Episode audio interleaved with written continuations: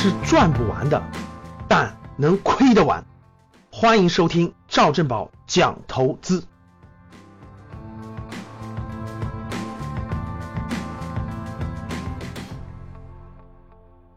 很多学员呢，包括粉丝啊，经常会问到我一个问题：现在感觉像是小牛市哈，公司呢结构化牛市，好多公司涨得都不错。我前面呢几年投资也赚钱了啊，甚至比我打工赚的钱都多。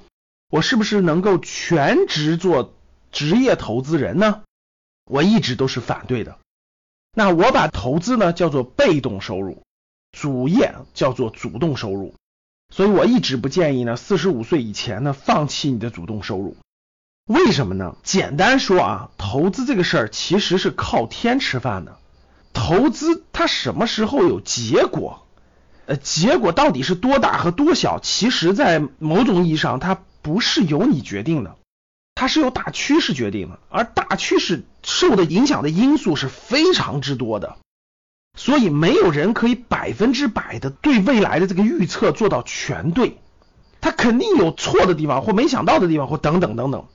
正因为咱们做投资是对未来的预测，对未来一种结果的判断，所以越短期这个预测越错误概率越高。比如说，如果一个人他每天都能预测对明天的结果的话，那他用不了多久他就是世界首富了。如果他能预测到一个月的结果的话，那他用不了多久，他就真的是超级富人了。所以呢，其实投资这个事儿呢，它是越长期，你时间足够越长，它的准确率越高；你时间越短，越对短期的这个事物预测，它准确率越低。但是，就算时间你拉的再长，它也做不到百分之百。它属于是有的时候，比如说你对三年、五年甚至十年这个预测就是对的，但有的时候它也有也是错的。有的时候你对未来三十年、二十年、三十年你的预测是对的，但如果换下一个二三十年，可能就错了。比如说你对你现在对三到五年做了个判断，哎，结果对了，下一个三到五年不一定对。所以这个投资难就难在它的持续性非常难。比如说你这个三到五年对了，那下个三到五年可能错了，下个三五年可能又对了，很难每周期都对。为什么呢？因为这么多的影响因素里头，我们根本做不到全面预估。比如说，谁能预料到昨天朝鲜又做核试爆呢？宣布氢弹实验成功，大家想想，这样的事情你能预测出来吗？或者你能预测出来这个事件有可能在这个阶段发生，但你能预测出来它的结果吗？你能预测出来过两天国际社会的动态吗？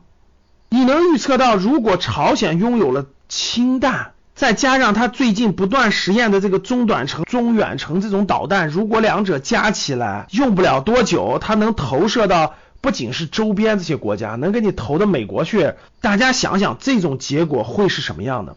谁会忍耐呢？现在无论是美、中、日、俄、韩，包括澳大利亚等等周边的国家，忍耐力是越来越降低，越来越降低的。未来如何发展，谁能预测得到？所以说，如果谁要跟你说啊，我觉得未来一年就是牛市，放心大胆持有吧，甚至卖房子、卖地借钱，我觉得纯粹是晕了头了。像这样的事件一旦引爆比较严重的危机的话，大家想一想。你的那点资产，它能不受到影响吗？可能影响这个词都太轻了，对吧？是的，那这个事件它终会过去，那可能影响三个月，可能影响三年，可能影响更久。就像好的公司可以穿越牛熊一样，它熊市跌了，它牛市还要继续成长。是的，这样的事件它也会过去，但是没有人知道这样的事件后续能影响多长时间。是一个月，还是一年，还是三年，还是五年，等等等等，这个是无法预测的。所以这些突发的事件，这些比资本市场影响力度更大的事件，都对整个投资市场产生着影响，甚至可以说是根本性的影响。为什么我们提了很多投资的天条？比如说不借钱了，比如说不做短线了，比如说要用闲钱了，等等等等。这些其实都是在阐述一点：投资是靠天吃饭的行业。把它作为一个业余的选项，把它作为一个长期的用闲钱的选项，慢慢培养这方面的是对的。甚至我都建议，像最近这样严峻的这种周边形势，那真的是不应该满仓，更不能借钱，借钱是晕了头的啊，这是天条，是不能犯的。所以，本质上，呃，大家理解，投资是靠天吃饭的行业，大家不要觉得哇，我身边有很多投资天才是吧？啊，这个能赚多少钱？这个多能预测的准确？这个怎么怎么地？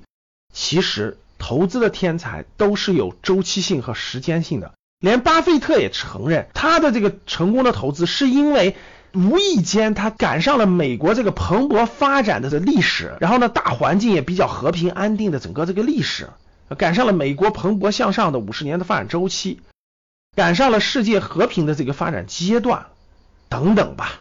那所以巴菲特也得承认，他是在。特殊时间条件下出现特殊的国家出现的特殊的一个机会，所以大家不要盲目羡慕投资行业的所谓的天才、所谓的牛人，清晰的认识到这一点，在自己的可控范围内做出自己投资的安排和规划，这才是合理的。当你看到我所看到的世界，你将重新认识整个世界。好的，谢谢大家。